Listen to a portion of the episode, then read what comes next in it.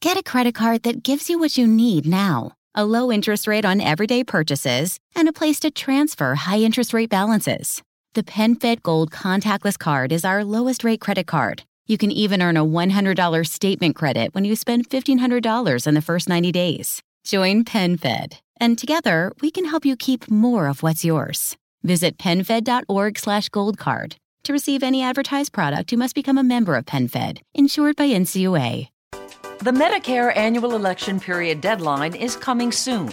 I'm Meredith Vieira, here with examples of people who found the key to the right coverage at myhealthpolicy.com. Meet Larry. He likes doing things online. I took my time and found the best Medicare Advantage plan for me at myhealthpolicy.com. Next is Mary. When she wanted answers, she picked up the phone. I wanted a local perspective on plan, so I called myhealthpolicy.com. And finally, Michael. I prefer face to face, so I chose myhealthpolicy.com and enrolled on the spot. Go to myhealthpolicy.com to learn about top rated Medicare Advantage plans in your area, including $0 premium plans. Or call 1 800 GO START. That's 1 800 GO START. MyHealthPolicy.com. Meredith Vieira is a paid endorser. KF Agency operates MyHealthPolicy.com, not connected with or endorsed by the U.S. government or the federal Medicare program. A licensed insurance agent may call.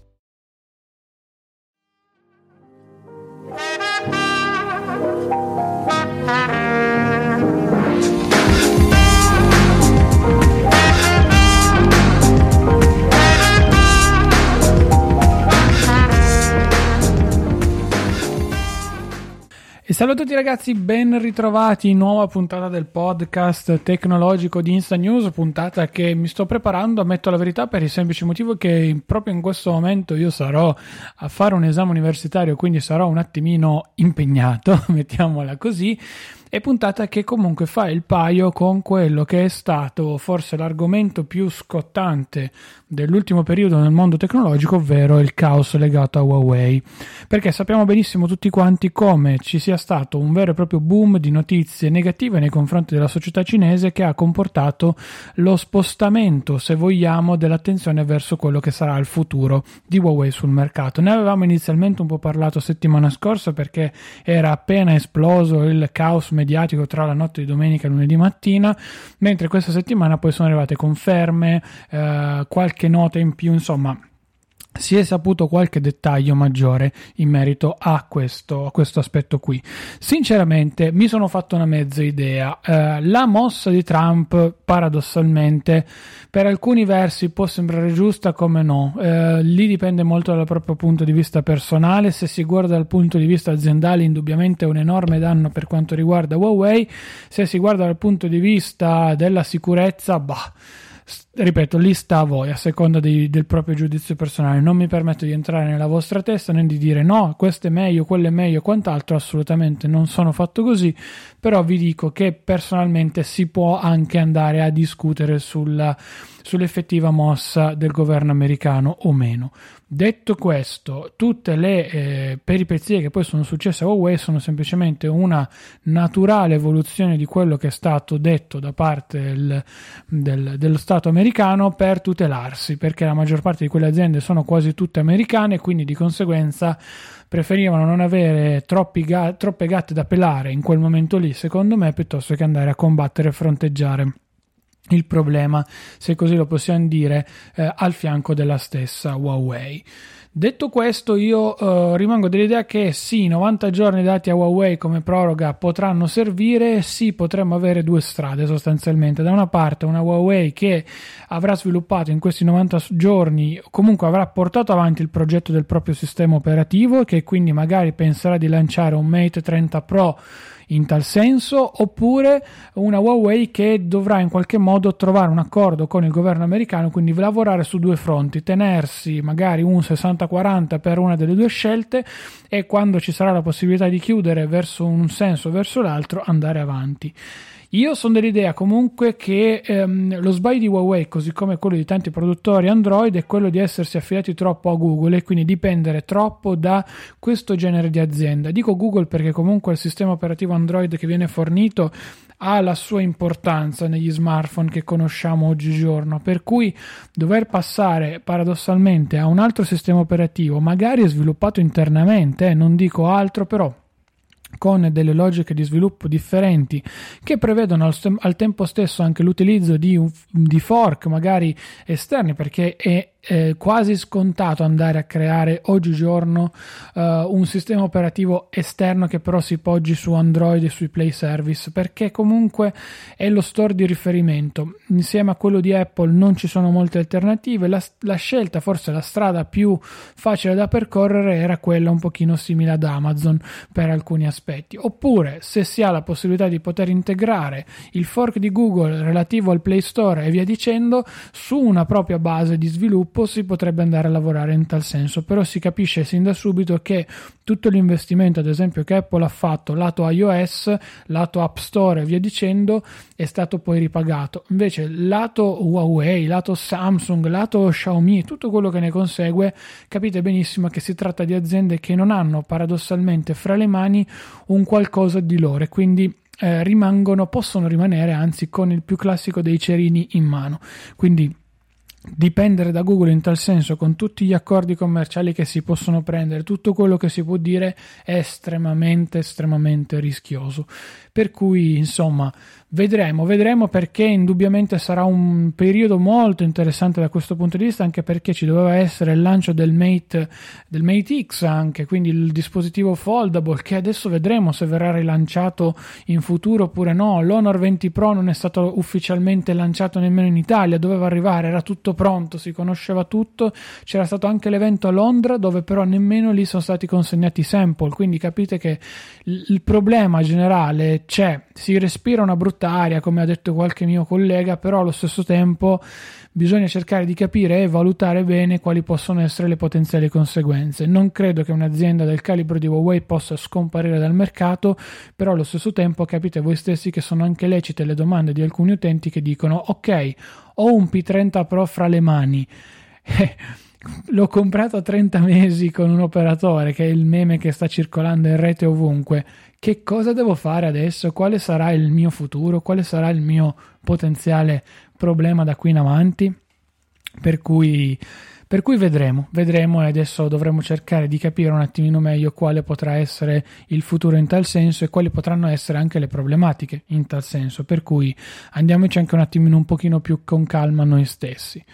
Altro argomento, eh, l'aggiornamento dei MacBook, dei MacBook Pro, perché Apple ha rinnovato completamente la piattaforma hardware, o meglio, quasi tutta la piattaforma hardware dei suoi eh, portatili di fascia alta, chiamiamoli così, e hanno portato con sé po- non poche novità che adesso cercheremo di analizzare. I prezzi sono bar- paradossalmente quasi sempre quelli, se non per qualche configurazione addirittura sono aumentati, però sono arrivati processori di nona generazione per i modelli da 15 pollici e di ottava generazione sempre per i modelli da 13 pollici. Già qui io mi chiedo perché, per quale motivo, che differenza ha, fa portare anzi stesso, la stessa generazione di prodotti anche su sui modelli più compatti non dico di volere un i9 su un 13 pollici però comunque parliamo di macchine che partono da 2099 euro. Il MacBook Pro con touch bar e via dicendo perché il MacBook Pro base quello diciamo layer senza touch bar ma con un processore paradossalmente normale umano non è stato ancora una volta toccato. Strano strano davvero. Detto questo, um, i prezzi rimangono uguali, tutto rimane paradossalmente identico sotto certi punti di vista, non voglio addentrarmi oltre, però cambiano questi processori che spingono soprattutto nei modelli top da 15 pollici ad un incremento di prestazioni notevole. Um, diciamo che paradossalmente non si sta capendo molto bene la filosofia di Apple sui 15 pollici perché sono stati lanciati i modelli con le schede grafiche aggiornate a, a, settembre, se non erro, anzi poco più in là di settembre o novembre, giù di lì, in un periodo in cui non, non se li calcolava quasi nessuno, ecco, per alcuni aspetti, e invece adesso ci troviamo ad avere ulteriormente una nuova e eh, paradossalmente interessantissima funzione di, eh, di aggiornamento che chi lo sa, potrebbe portare, eh, non so, uno scenario differente sul, sul mercato dei, dei, prodotti, dei, prodotti, consumabili come questi, come questi notebook, secondo me.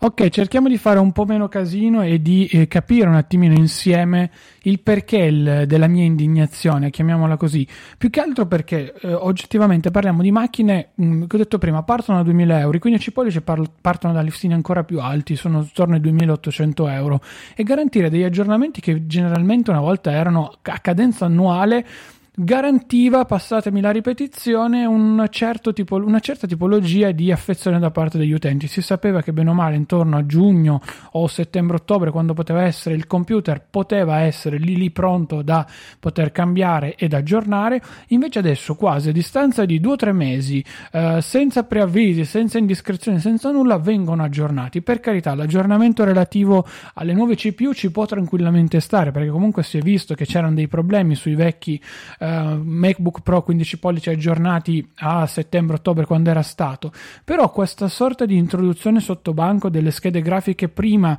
delle nuove Radeon e poi adesso di questo cambiamento di nuovo delle, G- delle, delle CPU, insomma potrebbe anche un attimino far, come si suol dire, arrabbiare gli utenti, anche perché, ripeto, non parliamo di 600, 500, 800, 1000 euro esagerando, parliamo anche di 3000 euro di macchine per i professionisti. Va detto che oggigiorno il boost incrementale comunque può essere messo in secondo piano, però se prendete ad esempio l'i9 di riferimento lanciato oggi sui MacBook Pro 15 pollici, ha un boost incrementale che nel, nei punteggi ottenuti su Geekbench rispetto al precedente modello, sempre con i 9 però 6 core contro 8 core, in single, in single core andava a tro- trovare un vantaggio di circa 600 punti, 5300 contro 5009, mentre in multicore il vantaggio era considerevole perché si passava da 22-23.000 circa a 29.000. Ok, io non sono un grande fan dei benchmark, però molte volte questi numeri ci danno la percentuale di effettiva uh, velocità in più, mettiamola, mettiamola così semplificando agli estremi maggiori, di quello che è un nuovo prodotto rispetto a quello vecchio. Poi magari all'atto pratico non cambia nulla, ma quando vi andrà a servire quella potenza, quel boost di 7000 punti per dire in più, lì lo vedrete. Allora lì, ad esempio, magari per chi fa render grafici, ehm, esportazione di file audio, video e via dicendo, lì la potenza serve e si sente. Quel boost incrementale torna molto molto utile. Un conto è aver preso il computer, come dire, un anno e mezzo fa io ho un MacBook Pro che nel mio caso è un 2018 perché sapete tutta la diatriba che c'era stata è un MacBook Pro 13 pollici base con touch bar 2018 so che paradossalmente quando verrà tra virgolette aggiornato magari il prossimo anno l'inc- l'incremento di prestazioni ci sarà e lo potrò notare. Con i nuovi modelli aggiornati di recente posso proprio non vederle in maniera così tanto esponenziale. Però se già prendete il MacBook Pro 13 di oggi comparato al primissimo MacBook Pro con la touch bar, quindi 13 pollici sempre touch bar, vedete che il salto, il, ta- il salto prestazionale c'è e si sente e come. Già il, il, mio, il modello 2018 rispetto al 2016 e al 2017 aveva fatto un boost non da poco. Immaginate adesso in tre anni con tutte le relative modifiche, ehm, sistemazioni e quant'altro di quello che è successo, che cosa potrebbe venire paradossalmente fuori.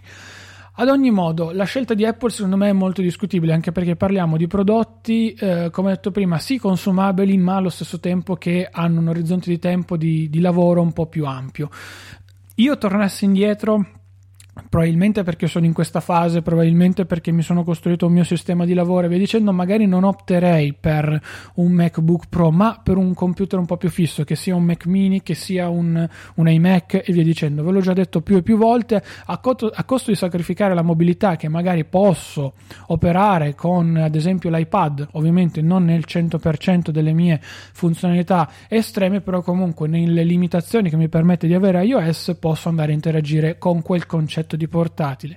Mentre se proprio non posso farne a meno, ecco, eventualmente un secondo Mac magari potrebbe essere la soluzione migliore, però l'idea di base secondo me è quella di avere un desktop fisso eh, e migliore rispetto agli attuali portatili di oggi. Per carità, sono portatili di ottimo livello sotto vari punti di vista, però dobbiamo andare a toccare il tasto dolente, la tastiera. La tastiera oggigiorno Apple non l'ha ancora risolto tutte le problematiche che ha mostrato in questi anni. Fa strano, fa strano che il programma di sostituzione della tastiera, della batteria, eccetera, eccetera, sia stato esteso anche sui modelli già in commercio. La cosa fa ridere. Ho preso un attimo di pausa per dirvelo perché comunque, ripeto, fa ridere già di per sé. Non è possibile. Quarta generazione siamo arrivati. Il mio 2018 sto incrociando e toccando tutti i ferri. Ancora non ha mostrato nulla. Nessun cedimento, nessun problema da questo punto di vista. Però anche lui è stato incluso nel programma di riparazione gratuita entro 4 anni dall'acquisto. Per cui uno dice: mm, Ok erano stati risolti, gli stessi dipendenti dicevano no, non ci sono problemi, no, non, non, c'è nulla da dire, i nuovi MacBook Pro funzionano da Dio, state tranquilli e poi in realtà abbiamo visto che problematiche ce ne sono e soprattutto si portano dietro. Insomma mh, da troppi anni ecco forse il, i, questi, questi problemi. Ok portiamo i modelli 2019 cambiano ancora i materiali, non cambia l'architettura perché su quella vogliamo insistere, cosa viene fuori? Che sostanzialmente si hanno a disposizione dei computer che già da oggi possono essere portati a riparare col programma di sostituzione della tastiera fa ridere, è una barzelletta, è una barzelletta paradossale, per quello vi dico che tornassi indietro io probabilmente non opterei mai più per quel genere di portatile lì, ma per un computer fisso, al netto della non presenza di un Mac mini di tale livello, al momento del mio acquisto, al netto dell'impossibilità di prendere magari un iMac o di un Mac Pro per questioni economiche, insomma valuterei indubbiamente tante altre soluzioni senza nessun tipo di, di dubbio. Ve lo posso firmare assicurare e contrassegnare dove meglio credete davvero Peccato, peccato perché comunque, ripeto, i MacBook Pro sono dei, delle ottime macchine sulla carta, sono molto belli, sono molto leggeri, vi danno tante potenzialità in più, però quel millimetro che magari servirebbe per avere una tastiera funzionante, concreta e corretta,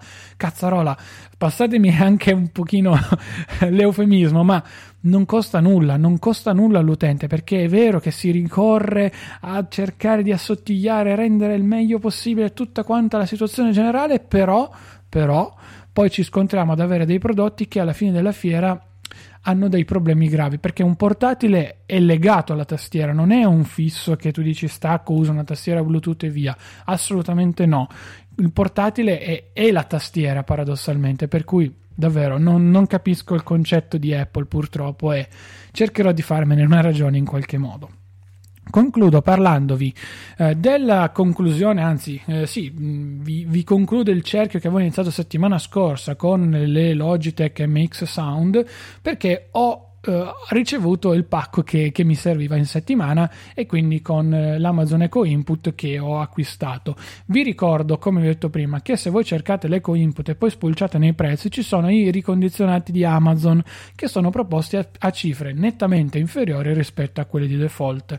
È vero, sono prodotti che sulla carta sono usati, ma nell'esempio specifico io ho ricevuto il mio uh, Eco Input nella scatola che non era quella originale, quindi era una scatola a parte di cartone, non la stessa con cui viene venduto, tutta colorata, bella, diversa, fighissima, tutto quello che volete, ok? Non era quella, era tutto l'opposto.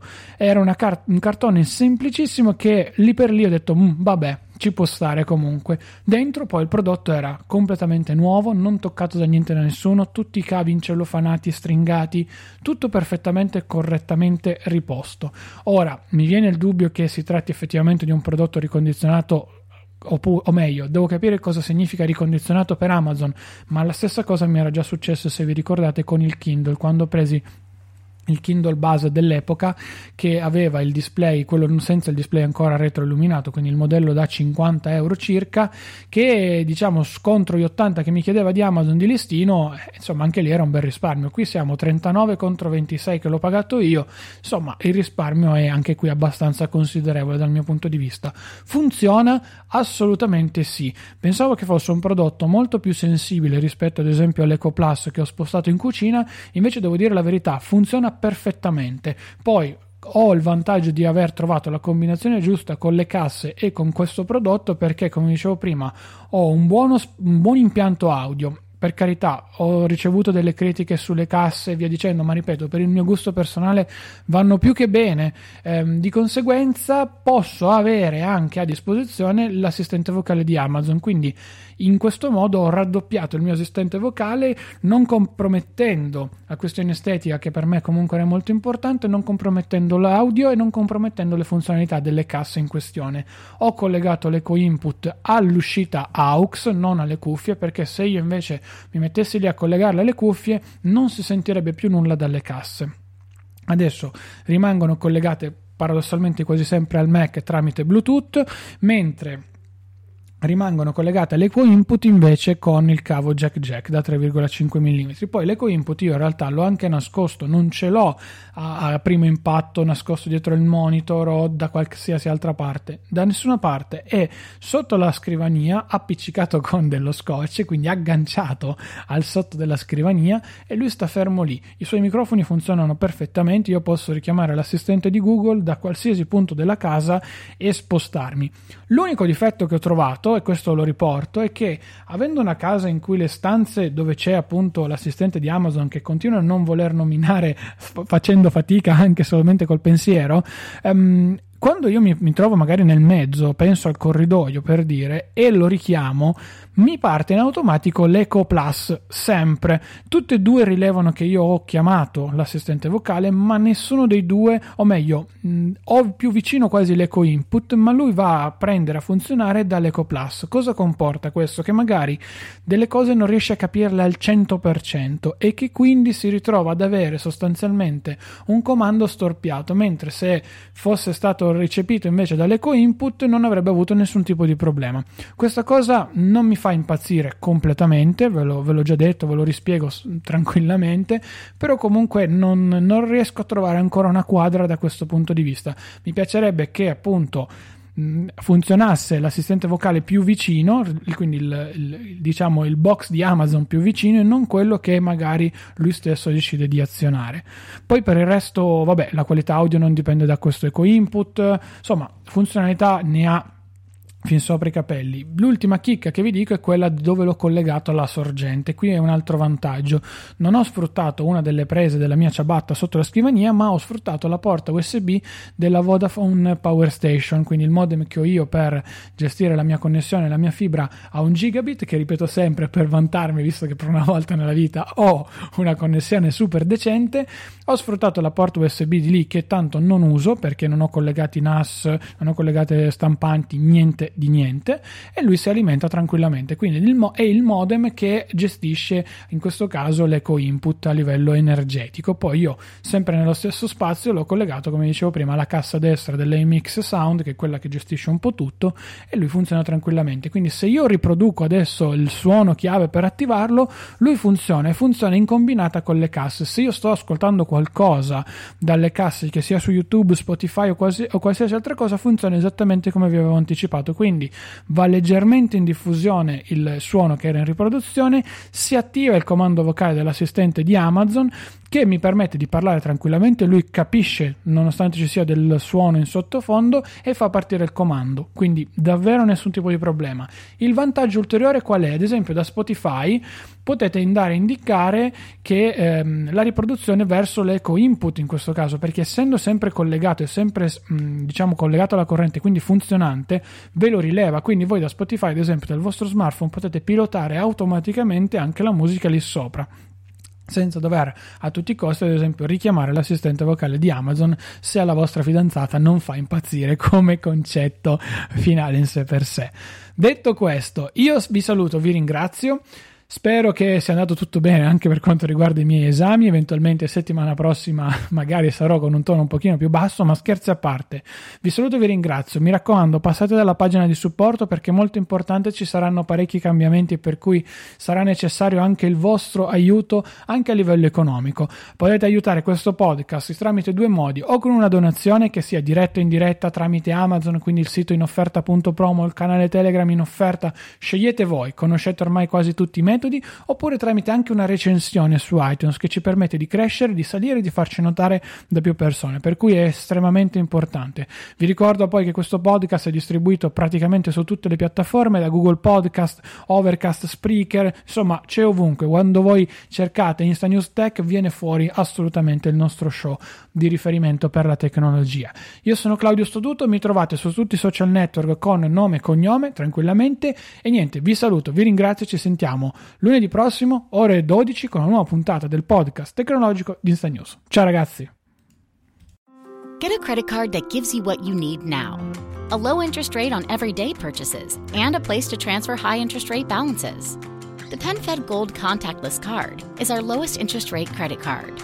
You can even earn a $100 statement credit when you spend $1,500 in the first 90 days. Join PenFed and together we can help you keep more of what's yours. Visit PenFed.org slash goldcard. To receive any advertised product, you must become a member of PenFed, insured by NCUA. The Medicare annual election period deadline is coming soon. I'm Meredith Vieira, here with examples of people who found the key to the right coverage at myhealthpolicy.com. Meet Larry. He likes doing things online. I took my time and found the best Medicare Advantage plan for me at myhealthpolicy.com. Next is Mary. When she wanted answers, she picked up the phone. I wanted a local perspective on plan, so I called myhealthpolicy.com. And finally, Michael. I prefer face to face, so I chose myhealthpolicy.com and enrolled on the spot. Go to myhealthpolicy.com to learn about top rated Medicare Advantage plans in your area, including $0 premium plans. Or call 1 800 GO START. That's 1 800 GO START. myhealthpolicy.com. Meredith Vieira is a paid endorser. KF Agency operates myhealthpolicy.com, not connected with or endorsed by the U.S. government or the federal Medicare program. A licensed insurance agent may call.